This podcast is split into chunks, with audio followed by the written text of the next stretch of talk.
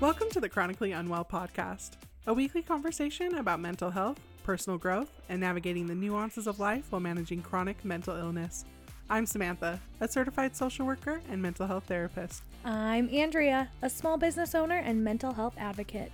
We are two besties trying to normalize having difficult conversations while embracing being chronically unwell.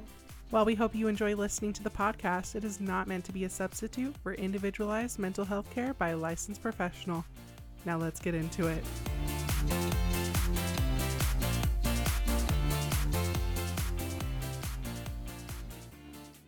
Welcome back, everybody, for another episode of Chronically Unwell. Mm-hmm. If you haven't listened to last week's episode, we recapped the month of August and went over everything we talked about last month. It was a pretty good episode.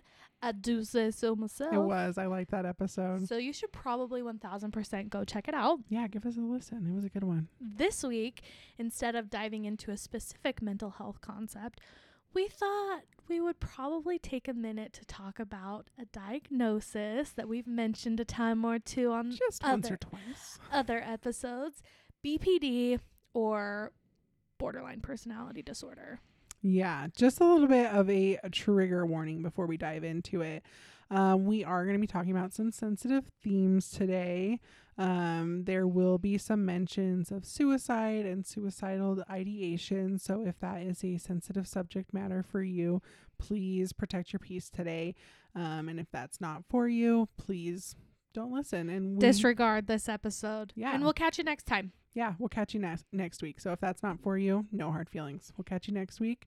Listen to last week again. Yeah, for sure. So, um, yeah, we're going to be talking about borderline personality disorder, something near Woot. and dear to Andrea's heart. Oh, shit. We're already starting that, are we? yes. It's not wrong. yeah. So, BPD is borderline personality disorder, more commonly goes by BPD, is a cluster B personality disorder. And what that means is it's a part of a a larger subgroup of disorders that have difficulties regulating their emotions or their behaviors. That's an understatement. um so t- today we're specifically talking about borderline personality disorder, but to give you an idea of the other disorders that fall under this cluster B um subcategory. uh, there's antisocial, histrionic, and narcissistic personality disorder. Whoa, Yeah. some heavy hitters. Yeah, heavy hitters. So those are the ones that kind of all fall under those Gang, gang. Love that for me. yeah, those all kind of fall under the same the same group here. They all have trouble regulating their emotions and behaviors. All have similar kind of presentations. Um, but borderline personality disorder often confused with bipolar. I get that a lot. Yeah, In my experience, I get that a lot. not the same. Not the same. Not the same. We are not talking about bipolar today. We're talking about borderline. Yes. Not the same. Not the same. Um, very important distinction. Bipolar is a mood disorder. Borderline is a personality disorder. Oh, that hurt my feelings. that hurt my feelings. Yeah. It's fine. It hurt my feelings. So, lead, leaning heavily on that borderline personality disorder, bipolar mood disorder. Very different diagnoses. Um, similar, sim- they can have similar um, presentations. yeah. Sometimes people get misdiagnosed because sometimes they can have similar presentations, but they're very different um, diagnoses. They have very different treatments. Um, and today we are talking about borderline personality disorder. So, yeah. Um, let's talk a little bit about the DSM criteria. I would like. What does the DSM mean? What does that mean when you say that? Um, the DSM is the Diagnostic and Statistical Manual of Mental Disorders. So Gotcha. it's the it's the, The book. The it's the. Bible It's of the mental. um it's the big purple book. I, don't know if it's actually always purple. It's it's purple on my desk. um, the big purple book. Yes, it's the big purple book. Um, right now it's the DSM 5 because it gets updated pretty regularly um, with the different criteria for mental disorders um, that people have to meet in order to get diagnosed with a disorder. Um, for borderline, the specific criteria here is a pervasive pattern of instability of interpersonal relationships, self image, and affects, and marked impulsivity beginning by early adulthood and present in a variety of contexts as indicated by five or more of the following. Should we play a game? Sure. Should we figure out which five I have? Ooh. I mean, if you want to be Let's that do it. Let's do it. Let's. so I'm ready. when we're looking at the the criteria here we're gonna we're gonna read through the criteria um, a therapist or a psychiatrist is going to be looking at each of these and they're going to be looking to see if you meet these specific At least five. at least five of So these. just so you all know, I've I have met at least five of these things to get my diagnosis. yes So let's see which five or more.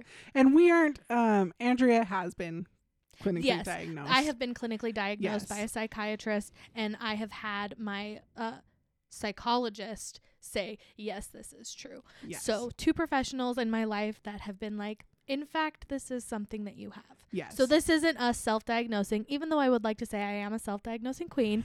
this has been diagnosed by two professionals. She has been diagnosed by a professional. We're not diagnosing anyone. We're not recommending anyone diagnose themselves based on what we're reading. Remember, today. this is not therapy. This is just our experience. this is just our experiences, and we're just reading from. We're just being silly DSM. gooses. Um, if you resonate with this and you want to talk to a professional about it, please do. But d- please don't diagnose yourself based on this today. yes, no, this is not. This isn't one of those self-diagnosing Yeah. moments. this is 'Kay. just educational, so you're aware of what the Yes. the the diagnosing criteria Yes. for borderline is.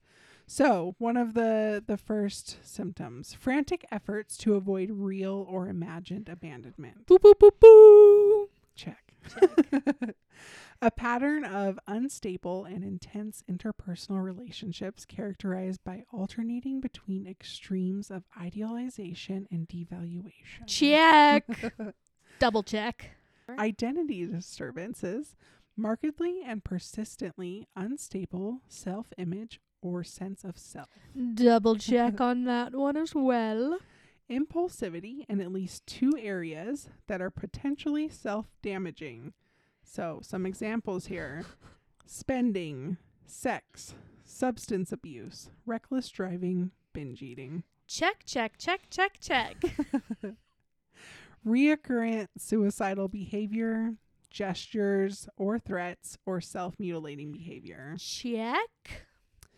Affective instability due to a marked reactivity of mood. Some examples intense episodic dysphoria. So that's just like intense disfa- hmm. dissatisfaction with life, irritability, or anxiety, usually lasting a few hours and only rarely more than a few days. check, check, check. Chronic feelings of emptiness, check. inappropriate, intense anger, or difficulty in controlling anger. Check. Um, and then transient stress related paranoid ideation or severe dissociative symptoms. I, in fact, don't have that one, so I have eight out of the nine. So Wow. that's cool. So Love that for me. So we're meeting some of these symptoms here. yeah. Silly little me. so that is what um people who are diagnosing BPD are are Going looking off for. of. That's what they're going off of. Gotcha. That that is the criteria. That hurt my feelings a little bit. That hurt your feelings to hear that? I think I think in the in the sense of they can look at that, look at me, and be like, "Yeah, you have that." Like I meet those things. Like that's inherently sad. I feel like you they can look at nine separate things of things that are in one's life and be like, "Yeah, bitch, this is what you have." That I will say is like a big criticism of the DSM is that we are like labeling people, right? We're we're taking this criteria and we're like looking at all of your life experiences and being like, "Yep, this is you. Can I say it from like a patient perspective though? Yeah. It's easy. Um, okay, I'm not going to say that. It's not easy. It helps me understand and give reason to why. Like my diagnosis gives me a reason why. So there's n- maybe not necessarily something to blame, but there is that reasoning that I can use some logic as to why this is the way that it is. Yeah. It's not an excuse, but there is that like light bulb like okay, yeah. Yeah. mhm, that makes that tracks.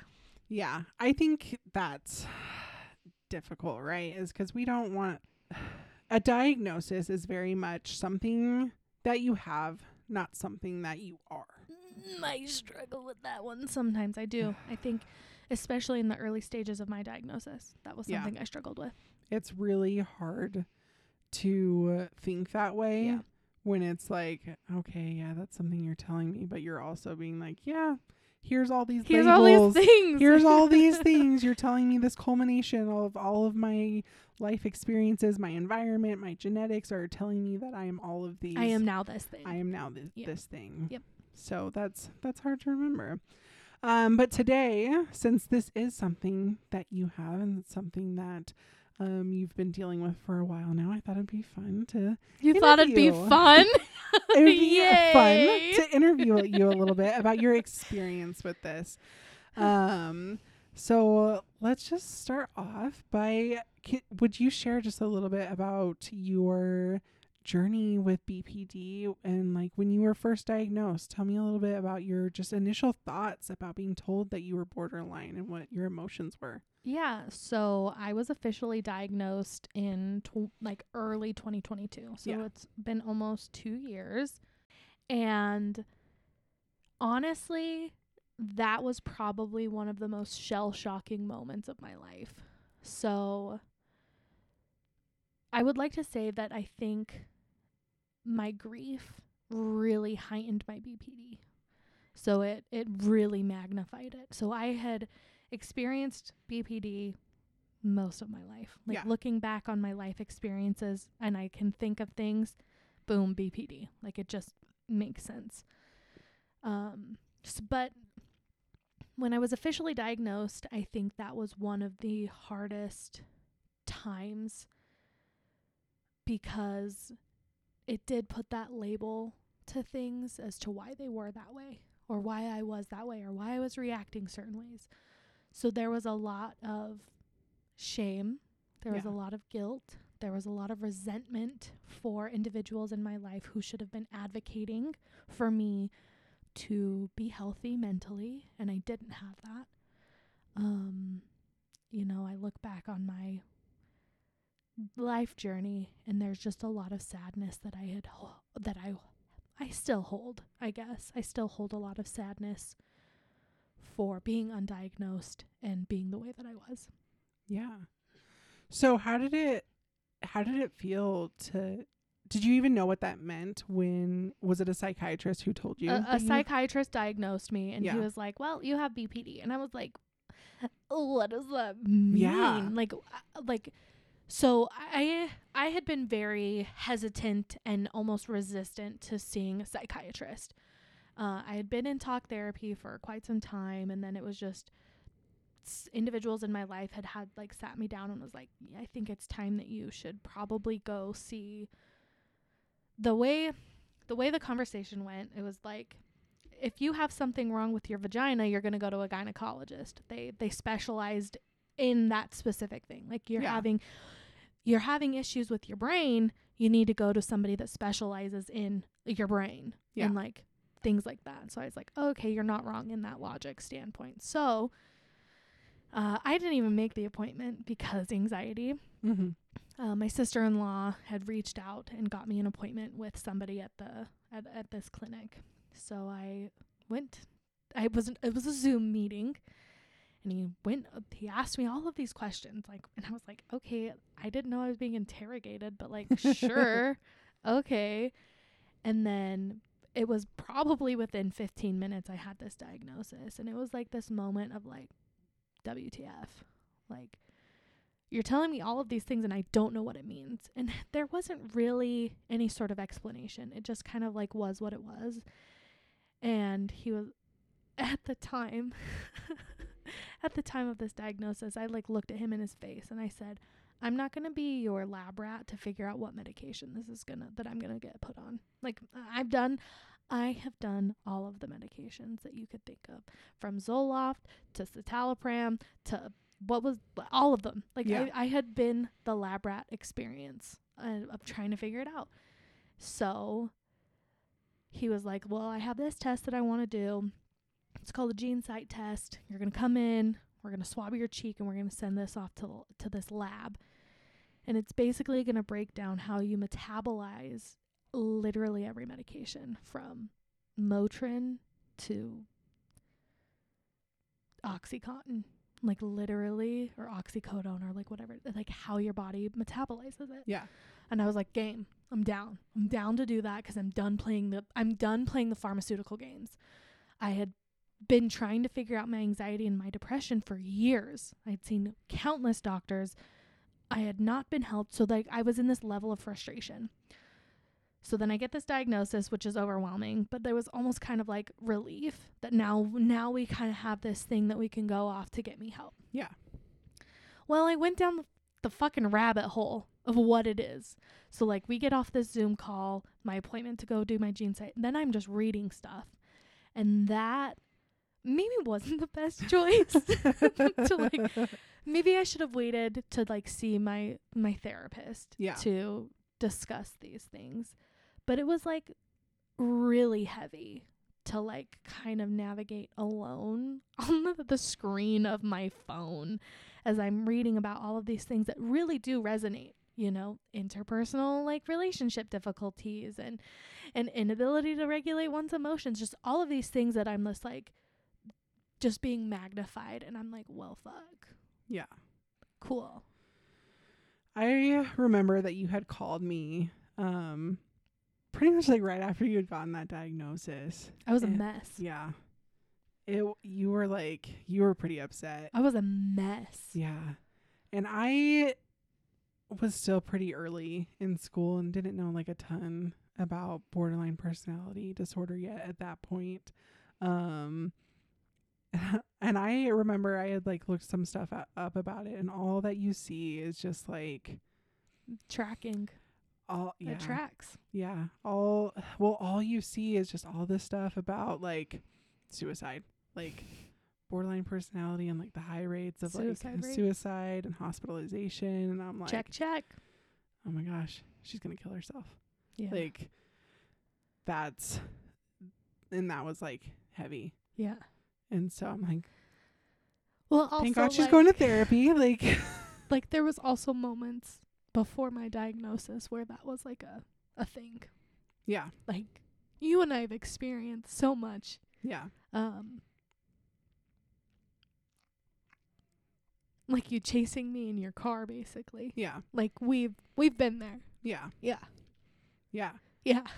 So I'm like, okay, like Yeah. this is heavy, but it was like almost like a conf like a confirmation That, like, that. like this is real. Yeah. like this is like happening. So it was that, like it was a heavy, Yeah. a heavy diagnosis. It's a heavy hitter. Yeah, I have the linebacker of mental illness. it is. It's it's definitely like up there. And I mean, like no diagnosis, it's like the Pain Olympics, but right. like it's heavy. BPD is definitely up there with one of the the disorders that's definitely difficult to carry. Yeah. For sure. So Yeah. you're you're a champion. You're Oh, a God. champion carrying it. um, but BPD is definitely one that is very misunderstood, right? yes. Not only is it frequently Yes. thought of to be other disorders, Mhm. um, but one thing that it's often thought of is being dramatic, right? That People I'm don't just understand reacting it, and being people, dramatic. yeah, people are like, "You're dramatic." Like calm down. It's not yeah that cal- calm down it's not that serious you're being like overly dramatic how do you how do you deal with that when people are just like you're being dramatic you need to get over it that one's really hard. Um, because in hindsight, right, yeah some of my reactions are inherently dramatic, right? Yeah. Like there are some reactions that I have that are like over the top that don't need to be. Um, keep in mind that I am 26 years old right now. Yeah. Recording this episode. I was diagnosed when I was 25. Mhm. So like no, I was late. 22. 24, 25, whatever. Yeah. I'm not going to math right now cuz it was anyway. Majority of my life I've lived with this this disorder. Yeah. You know, this illness, this disorder. And there are people in my life who brush me off as this dramatic, overzealous drama queen. Yeah. And it's painful. It's it's probably um it's very hurtful cuz I don't want to be dramatic, right? Like I don't want to sit here and dramatize events or situations or experiences. It's just kind of how my brain reacts. Yeah. So it's just kind of this like uncontrollable gut reaction to certain things. Um I don't know that I manage that one specifically very well. Uh I it is very hurtful and painful. If we're being honest, there are people in my life that I wish understood me a little bit better. Understood, took the time to understand that I, it's not me being dramatic. It's literally me having an inability to regulate my emotions. Like I, I literally in the moment of like, oh, she's just being dramatic, like there's so much going on inside that people see this much. Yeah. You know, they see a crumb of all of the the dysfunction in my brain, right? And so I think it, it is very painful to be labeled as this dramatic individual when like I've heard that my whole life. Like I've I've heard that since I was a child. Like I remember, oh my gosh, you're being so dramatic. Like I'm, you know. So it is that that's a painful that's a painful one, and I don't know that I manage it that well. I internalize it a lot, and it hurts Yeah. I have noticed as like it, from the outsider perspective how hard like that is for you to hear when people are Yeah. like you're being dramatic. I'm like, it's hurtful. Yeah. And that makes me so sad cuz you know, as someone who is your best friend, I see how hard you try to fight that dramatic impulse, right? Cuz you don't want to respond that Right. way. Like and I see how hard y- you have worked Yeah. to to not be someone who responds to things that don't require that Right. that level of a response. Well, you've kind of had a first r- or front row seat to this journey, Yeah. right? Like you've had a literal VIP access to this healing journey, right? You see me 5 Yeah. years ago and I'm ready to go to war over a glass of spilled milk. Yeah. And then like me now, I am in this place where I'm like, okay, like I you know, pause and I think and like I don't know. I think there's just I wish people would give me a little bit of their time to understand maybe what it's like to be me. Just just a little bit of time to understand that like I I'm I'm ill. Like I have an illness and it's, you know, yeah. it's not just me being drama. And I think that's what comes with like education cuz while it's your responsibility to to manage your disorder, Right. like I think if more people around you understood what your disorder was, right. that they could maybe have more empathy for your situation cuz for me it's like like I know when you're having an episode. like an episode. Yeah. For me, like I'm like I can let this go because I know that like this is not you in this moment. Like right.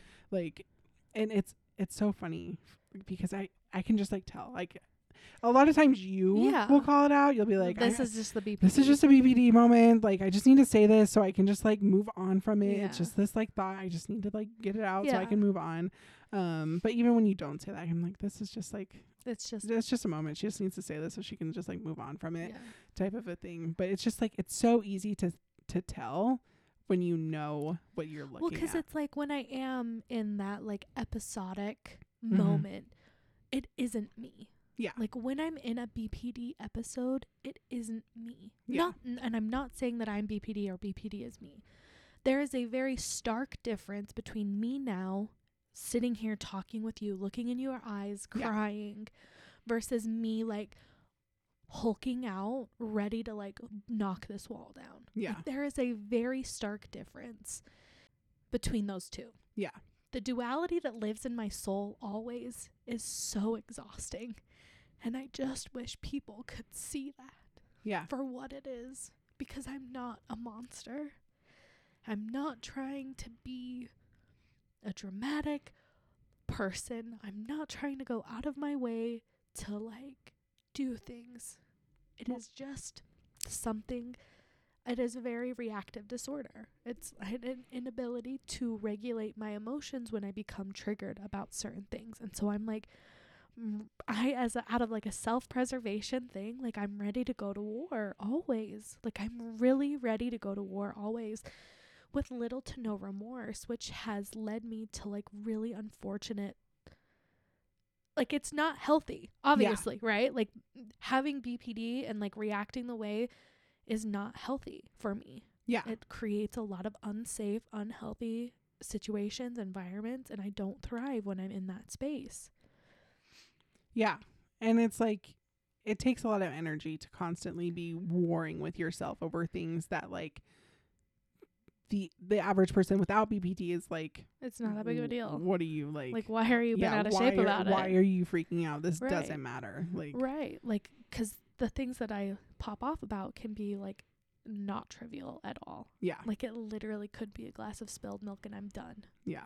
Let's see red and it's just game over. Yeah. And then, like, but that's so hard too because it's like when you come out of like, okay, so like, let's say you just spilled a glass of milk on my carpet and done, done ties, right? I'm like ready to like, like, let's, let's just like set the scene.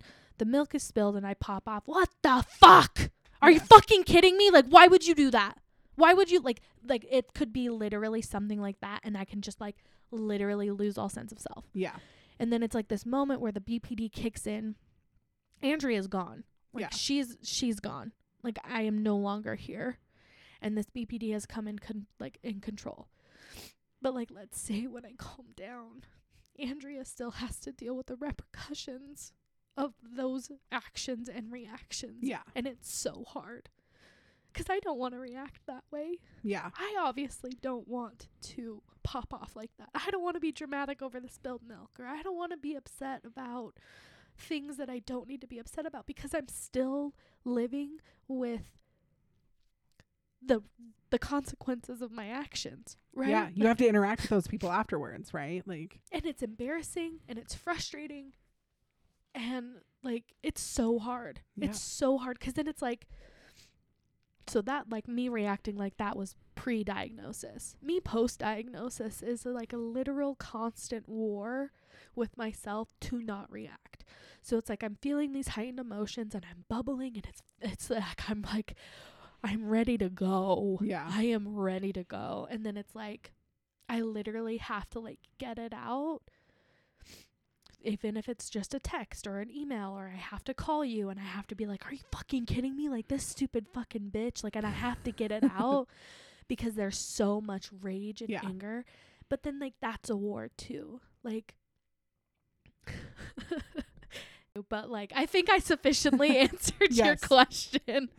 Yeah. So I mean like talking about like the spilled milk being like something that triggers you, like borderline symptoms can can be like wildly different for an individual anybody, yeah. for for anyone depending on how they they respond to different triggers. So what are some of like the specific like symptoms that you experience that you've noticed the most in your life? I think there are three major ones that Uh-huh. I experience. Um, an inability to regulate my emotions, clearly. Yeah. Spilled milk, Yeah. done. Well, like what what emotions do you find that you have like a hard time Um, regulating?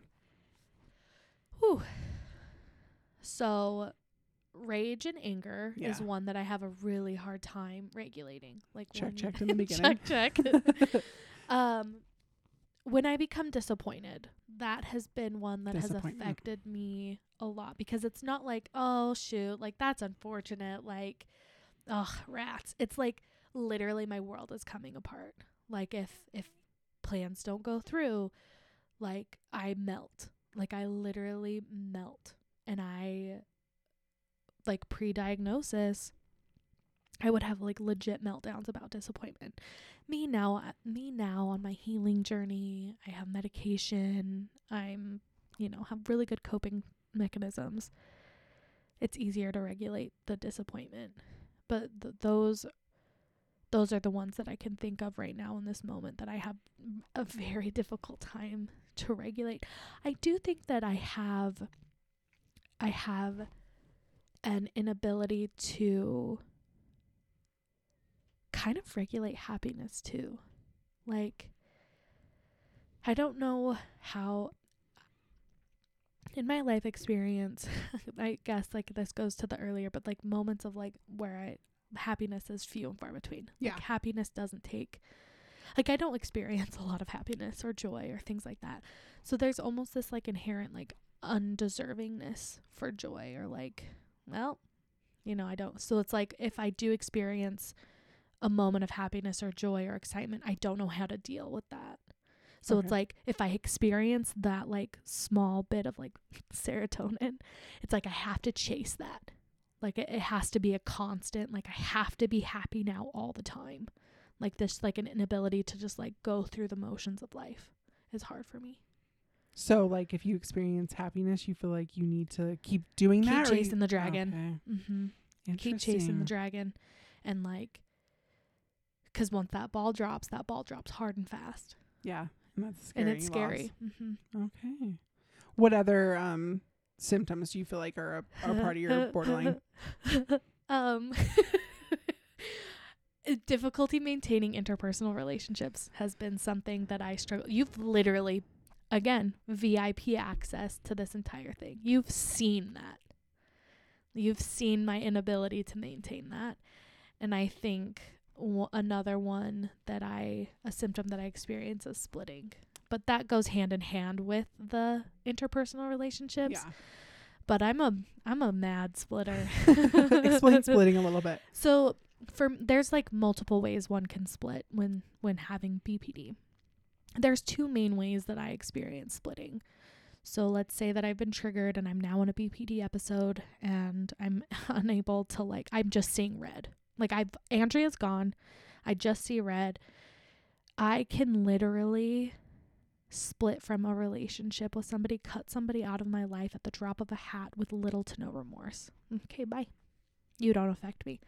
Um, one of the biggest relationships that I ever split from at the drop of a hat was in the summer of 2020 when my ex husband was arrested. And I literally have never spoken to him since the day he was arrested. Like, I was married for three years and boom, done. Not, not needing closure, not needing anything, done. Like, it literally, I didn't even witness him being arrested. Like, the last time I saw him, God, I like, I, done. Done ties. Little to no remorse. And no remorse, actually, with that one. But there are It's just relations done. just done. Like zero effect. Done. Hands washed. Done. That's a a stark like relationship over. Done ties. Uh, another way that I split is the moment before the blackout. So I'm triggered. Yeah. You I I'm tell like let's I'll give you an example. Let's say that I'm telling you about this really exciting new product that I'm designing. I'm like, "Oh my gosh, Sam, look at this look at this design that I've done." Uh-huh. and you show little to no interest in that excitement, triggered as fuck. Oh! Send you, you- over. you you not giving me that validation or like, oh my gosh, you do, you're Mhm. not sharing that excitement. I'm split and I'm not. I, I it's like I I split and I like dissociate and then it's just done. Like in that moment, like I will not give you the time of day.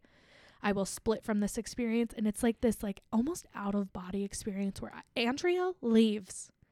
Andrea is nowhere to be seen and BPD really just takes control and is there in the, the driver's seat Just cut off straight. cut off in that moment and then it's like oh i'm sure you can read it on my face though like my my face is very expressive i'm a very i'm a very expressive person and if i'm not saying it out loud my face and my body is You are very expressive. you do get this very specific look. glazed glazed eyes but just like anger in my face. Yeah, you get Mhm. this like this venom in your eyes. I'm like, ooh, she's experienced. she is in that mode. But I It is. will It's like a hateful look. Yeah. It's like it's scary. 'cause yeah. Again, drop of a hat. I like. But I will say that that look used to be accompanied with a lot of words. so I will say that that's on improvement, right? That's on healing. and it's much better to get the look than all of the the words that that come with that. okay, but like let's let's be let's be honest right now. You've never experienced BPD, Andrea. Like I've never come at you in a way that I've come at other people. No, Like, no. I- I've been there when other people have received it. I've been there, And when that's people have scary. it, yeah. Like, But you know what's interesting though is like I hold our relationship to this very heightened degree. It's it's really really interesting as we've gone over all of this and we've discussed, you know, having this be a topic of discussion. I not that I'm confused about our relationship because I'm so thankful for what we have, but I just like how have I managed to keep this friendship the way that it is? Like cuz I've never been able to maintain I mean, we weren't always a healthy friendship. yeah. It wasn't always a healthy friendship. And I'm so grateful like whew.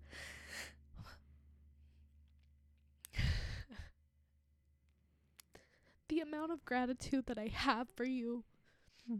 sticking by my side through some of the most heinous times. Thank you. Yeah. Like I just No problem. You're my best friend. I love you and I'm so like there are people in my life who choose to not stand by Yeah. my side through this and I just like really appreciate you loving me through the hard times. Yeah. So thank you. You're very welcome. You're my best friend.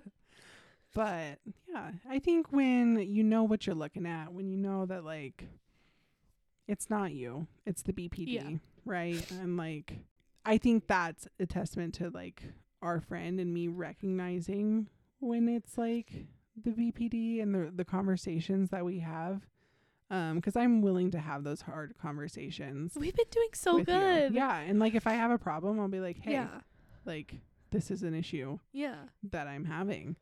Like and Our ability our ability to communicate is just tremendous. Like Yeah. uh, w- our ability to communicate and work through things is like I couldn't ask for more and I'm Yeah. so grateful. yeah, and I think that's that's a big part of why it why it works because you got to you got to be able to have those hard conversations. And I know it's like difficult with BPD cuz you deal with that like that That, switch. that switch and that like that interpersonal um relationships and stuff Yeah. and that that perceived fear of like abandonment Ugh. and stuff but like you gotta you gotta have those conversations because if the relationship's not working it's not working right, Right. and it's not good to have relationships built on resentment and like right. annoyance Because then it's stuff. not a relationship. Yeah. Right. Like yeah because you don't want like god forbid like i would never want to like hold on to something where i like it turns into resentment like i literally can't like i'd be like okay you're pissing me off like yeah like this is not working for me yeah you know and it's like then at that choice it's either okay well we're gonna work on this or we end the relationship like that's you know like i'll, I'll work on this thing that's annoying you yeah or we're gonna peace out like that's just like I feel like how it has to go. Yeah. Either you want to work on this thing that's bothering each other, or you don't. Or- and like yeah. that's mm, that's fine or it's uh, not. Like, right boundaries boundaries. and what you know go listen to that episode episode, one. but yeah, um, thank you for sharing that. I know that's like hard to talk about. Yeah, it's it's like it is heavy and it's hard cuz obviously I wish I didn't have this. I wish Yeah. this wasn't my experience. Yeah.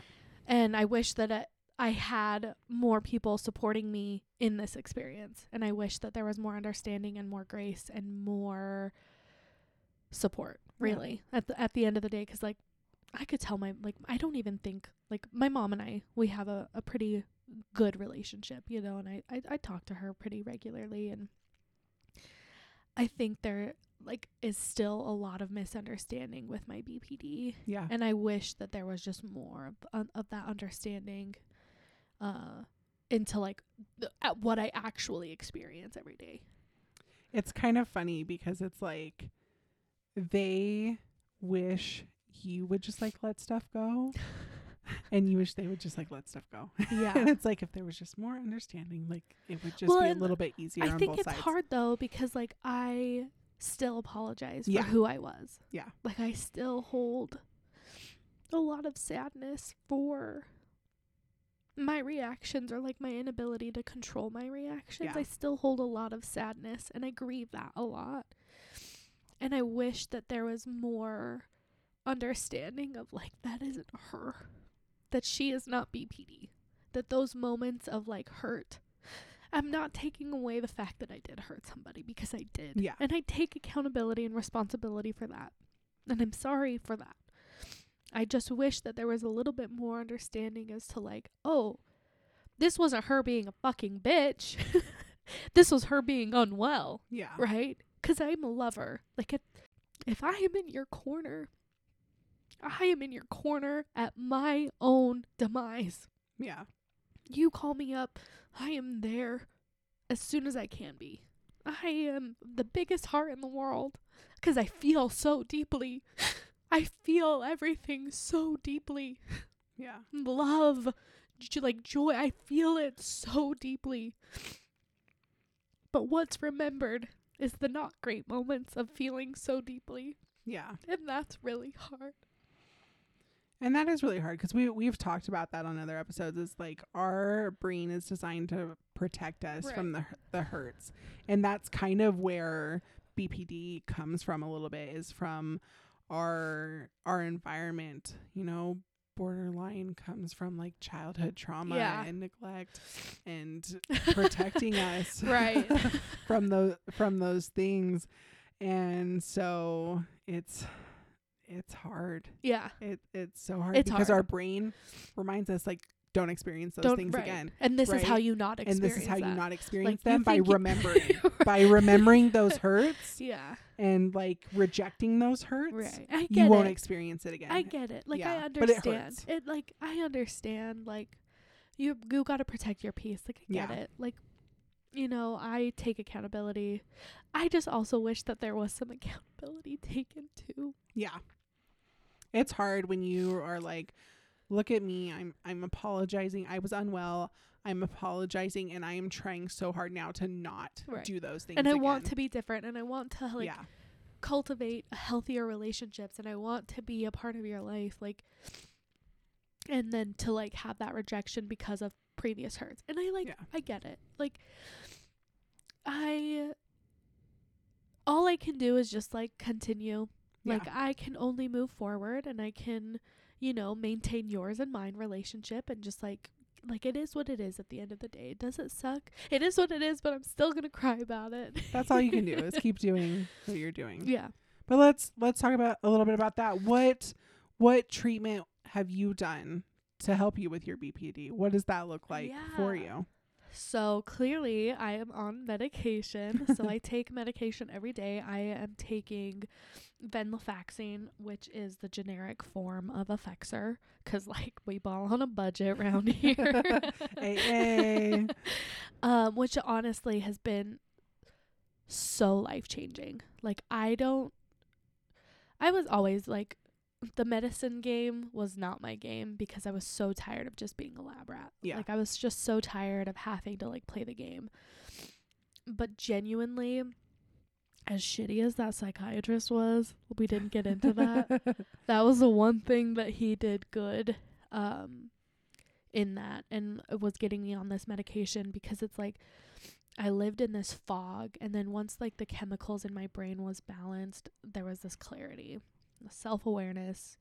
It was just like oh, like l- that like seriously was like a weight lifted off my shoulder. Like it was so I, I'm medicated.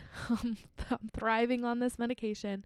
And then talk therapy has been one of the most um, influential uh, ways that I'm coping with my BPD. yeah.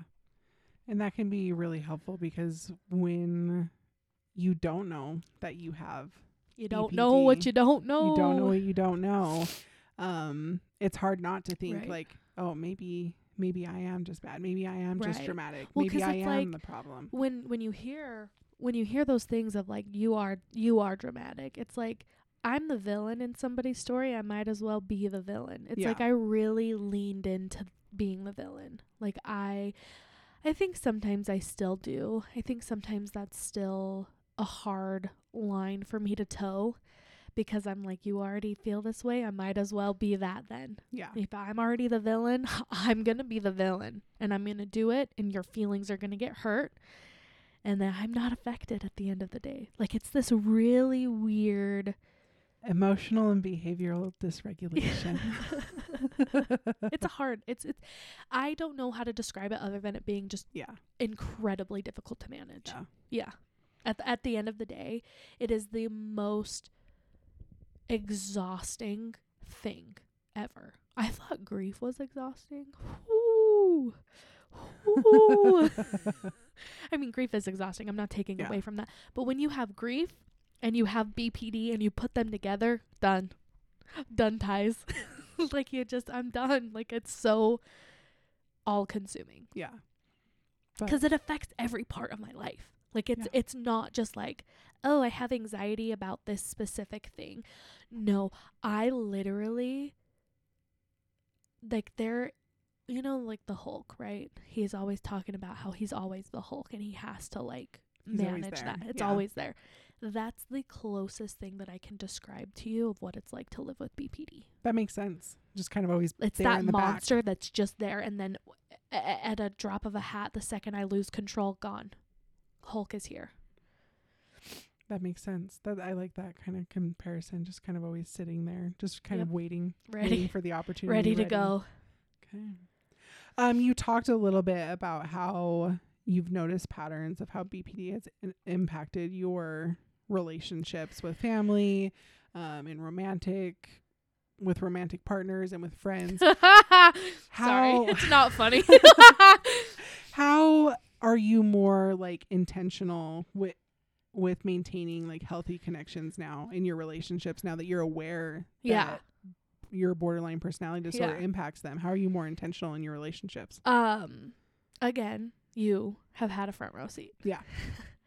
you have seen me call in and quit plenty of jobs. I Just said I got my shift covered and you're never going to see me again. Like that was because I just couldn't deal. Yeah. The anxiety, the all of the things, right? An inability to maintain interpersonal relationships and the disappointments and all of the things Yeah. that come into a work environment. One of the biggest things that I struggle with is giving myself any sort of like validation or recognition to my accomplishments. Um how I'm being more intentional with maintaining healthy relationships. I uh, have officially been at the job that I have for the longest time in my adult life. And yeah like tenfold. That's a big accomplishment. like whew, uh over 2 years I've been there, which is like a big deal. that is. Uh for me like that's like to be able to be a functioning member of society in a healthy workplace environment like my ability to be able to communicate with my employer um like it's like a really big deal. And i'm so proud of myself for being able to like overcome some of the really difficult things that having bpd is. Yeah. Like you know not not saying that i haven't ever thought about quitting because like i have. Kevin Don't if you're listen. listening i promise i won't because i'm like on See a healing girly journey. I will see you at work on tuesday. Um because there have been those moments where i'm like i'm because it's like the mentality well i can get another job. It's not that big of a deal Mhm. right? Like but like i'm so proud at like my ability to be like wow like yeah i could go get another job but like this does mean something more than just work yeah right like so there's a lot of self-awareness that i have in regards to my bpd and how i interact with others And I'm not perfect, okay? I'm not perfect. And my face says a lot when my mouth isn't. And so, like, yes, it does. I'm very expressive. I feel things. And just because I'm not saying it doesn't mean I'm not feeling it. But, um, so I think, like, there is that internal war that I feel like okay i'm trying to i'm trying to like describe this. So it's like relationships that do mean something to me when i'm andrea and i'm not in my bpd episode. When i do get in that bpd episode i fight like hell to make sure that i don't ruin it. That i i fight that demon so that i don't damage anything further Yeah. so there's this like it's a bad time really it's a really bad time like describing it like this like i'm sad for myself like this is my heart goes out to all you bpd comrades you Yeah. know i'm It's sorry. heavy. yeah god okay i need a rally It's heavy. You know, it's not something to make light of. It's an all-encompassing diagnosis. Yeah. It impacts every every area of your life. You have to think about it all the time. yeah And that's a that's a heavy diagnosis. So with that in mind, what advice would you give to someone who had recently been diagnosed with BPD or suspects that they may have it? What yeah. would you tell them? Um obviously I think that you should get to a therapist. You should see a psychiatrist, you should see a psychologist, you should really like work what like find out what works best for you with medication. Do the GeneSight test. Like I there are plenty of doctors out there who are willing to work with you, willing to work with your insurance, you know, I think that you deserve to advocate for yourself to getting the help that you need and that's like one of my biggest ones. Uh so like that's the psychiatrist side of it is getting on a medication that works for you, you know. And then working with your therapist to finding your window of tolerance. Like finding that window of tolerance that you can stay in without spiking really hard or plummeting to really bad times. Like maintaining my being in my window of tolerance has been something that has really helped me process and deal. So, do your GeneSight test, get a therapist. Also, if you don't vibe with either of them, you deserve to have good care. So, like, fight like hell to get somebody who's going to help you because you deserve that. And, like, knowing, s- like, I know, I know firsthand how hard it is to have any sort of like self love or like acceptance of self like i know that it's probably one of one of the hardest things like that distorted sense of self is so difficult. Yeah. and i just hope that you know that you are worthy enough to have help and that you are worthy of healing. And it's a bad fucking time. It is a bad fucking time and we can acknowledge that.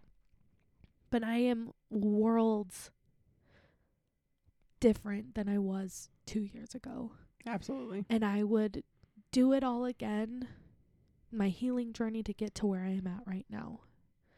And I'm not saying that it hasn't been hard, because it's still really hard. And, but it's like on the other side, I'm not on the other side, like I'm still trudging through the trenches, okay? but where I'm at right We're now, going through it. I'm going through it. Like I would fight like hell to get to this point again. Yeah. Yeah. You're doing all of the things. Don't let the hose can. get you down, okay? Thanks for answering all of those questions. I know that that wasn't wasn't easy because I know that this is a hard it's hard. a hard thing. It's like I hold a lot of shame still to my diagnosis cuz like obviously I wish I didn't have this. Like obviously I wish things were different and I think I wish that my brain worked differently and I wish that I hadn't experienced what I had experienced to get to that point and I wish that I wish that there was a lot of things that were different because it is really hard and it is so encompassing to every aspect of my life, right? Like this Yeah. isn't this isn't this doesn't just affect like how I perceive myself, but it's how I perceive other people and how I perceive other people's intentions and how like all of the things like it's not just like oh I hate myself. Like oh I'm I think I'm the worst. I'm this evil person. It's like like I could literally it's just it's just a lot and it's really heavy and I hold a lot of resentment towards like all people in my life f- for all of the things and you know like it's Constantly working on that. it's hard. It's it's seriously one of the hardest things. I mean, dead baby, BPD, both hard, but like Hard in different ways and dealing with them all the time. And like, yeah, like managing, trying to manage at least. nothing cut and dry about it. No, it is not black and white, babes. Yeah. And we do not. Also, th- I I want to say that I did live in a black and white space. Like things were black or white. So finding that gray space, people, Fifty Shades. but wow. yes. But just a reminder, you are not your diagnosis. Your diagnosis is something you have, not something you are. Right. And that's for everyone, no matter what your diagnosis you have, Right. right? Whether it's It's something you experience. It's not something that you are. And I think like yeah, also acknowledging though that that can sometimes be difficult to differentiate. Yeah. Like sometimes that's so hard. Like to be like I, you know, but it's like not me. Like I know inherently at the end of the day that it is not me, but it's still so hard to like not internalize that to be like I am that. because you have to deal with it. Yeah. Even though it's not you, you have to deal with it. Right. And it's something that's internal, and so it's hard to separate Yeah. that from yourself when it is something that's internal. Mhm. Thank you for like giving me this time to like kind of dump. I like appreciate you like letting me get it out. No, I think it's important to have these like kind of conversations about experience Yeah. because everyone, while the diagnosing criteria is the same, everyone experiences a, a little different. Yeah. So it's important to kind of share the experience to know what that looks like. Maybe someone is like, oh, hey, maybe maybe I resonate with that a little bit. Maybe I'm experiencing some of these traits. And just because you're experiencing some traits doesn't mean that this is what you have. If you identify with this a little bit, let's talk to a professional. yeah, not us. Don't come to Not us. but a professional in your Yes. area. Reach out to your support networks. Talk to your insurance. Find out who you're covered by. If Yeah. you don't have insurance, look into community resources. Um, Cuz you are worthy of like help and healing and experiencing good things and I think that's something that I need to remind myself too is like just because I've experienced a shit ton of bad shit like like cuz I can sit here in this moment and like recognize like damn like I kind of have done the things. Like there is this like okay like I have put in some work like good for me right? Yeah. like pat on the back like hindsight damn she's doing it like that doesn't come around that often for me Yeah. that doesn't like you know that oh my gosh you're like oh my gosh look at all you're doing shut up don't talk to me like that don't, don't, tell ever me. don't tell me i'm like a good person shut the fuck up But yes, you deserve the good things. thank you i love you But I love you too. oh but thank you guys for joining us this week on our kind of different episode. But we we appreciate the listen and for you guys joining us. And um, if you enjoyed today's episode, please be sure to subs- to subscribe wherever you guys listen to podcasts so you never miss an episode. And leave us a review. We love your feedback. And be sure to give us a follow at Chronically Unwell on Instagram and Facebook for more content and behind the scenes of the podcast. If you have a topic, idea, or question that you'd like to hear us discuss on the episode or on the podcast, please reach out to us on social media or through our email at chronicallyunwell at gmail.com Until next time, keep going. and keep growing.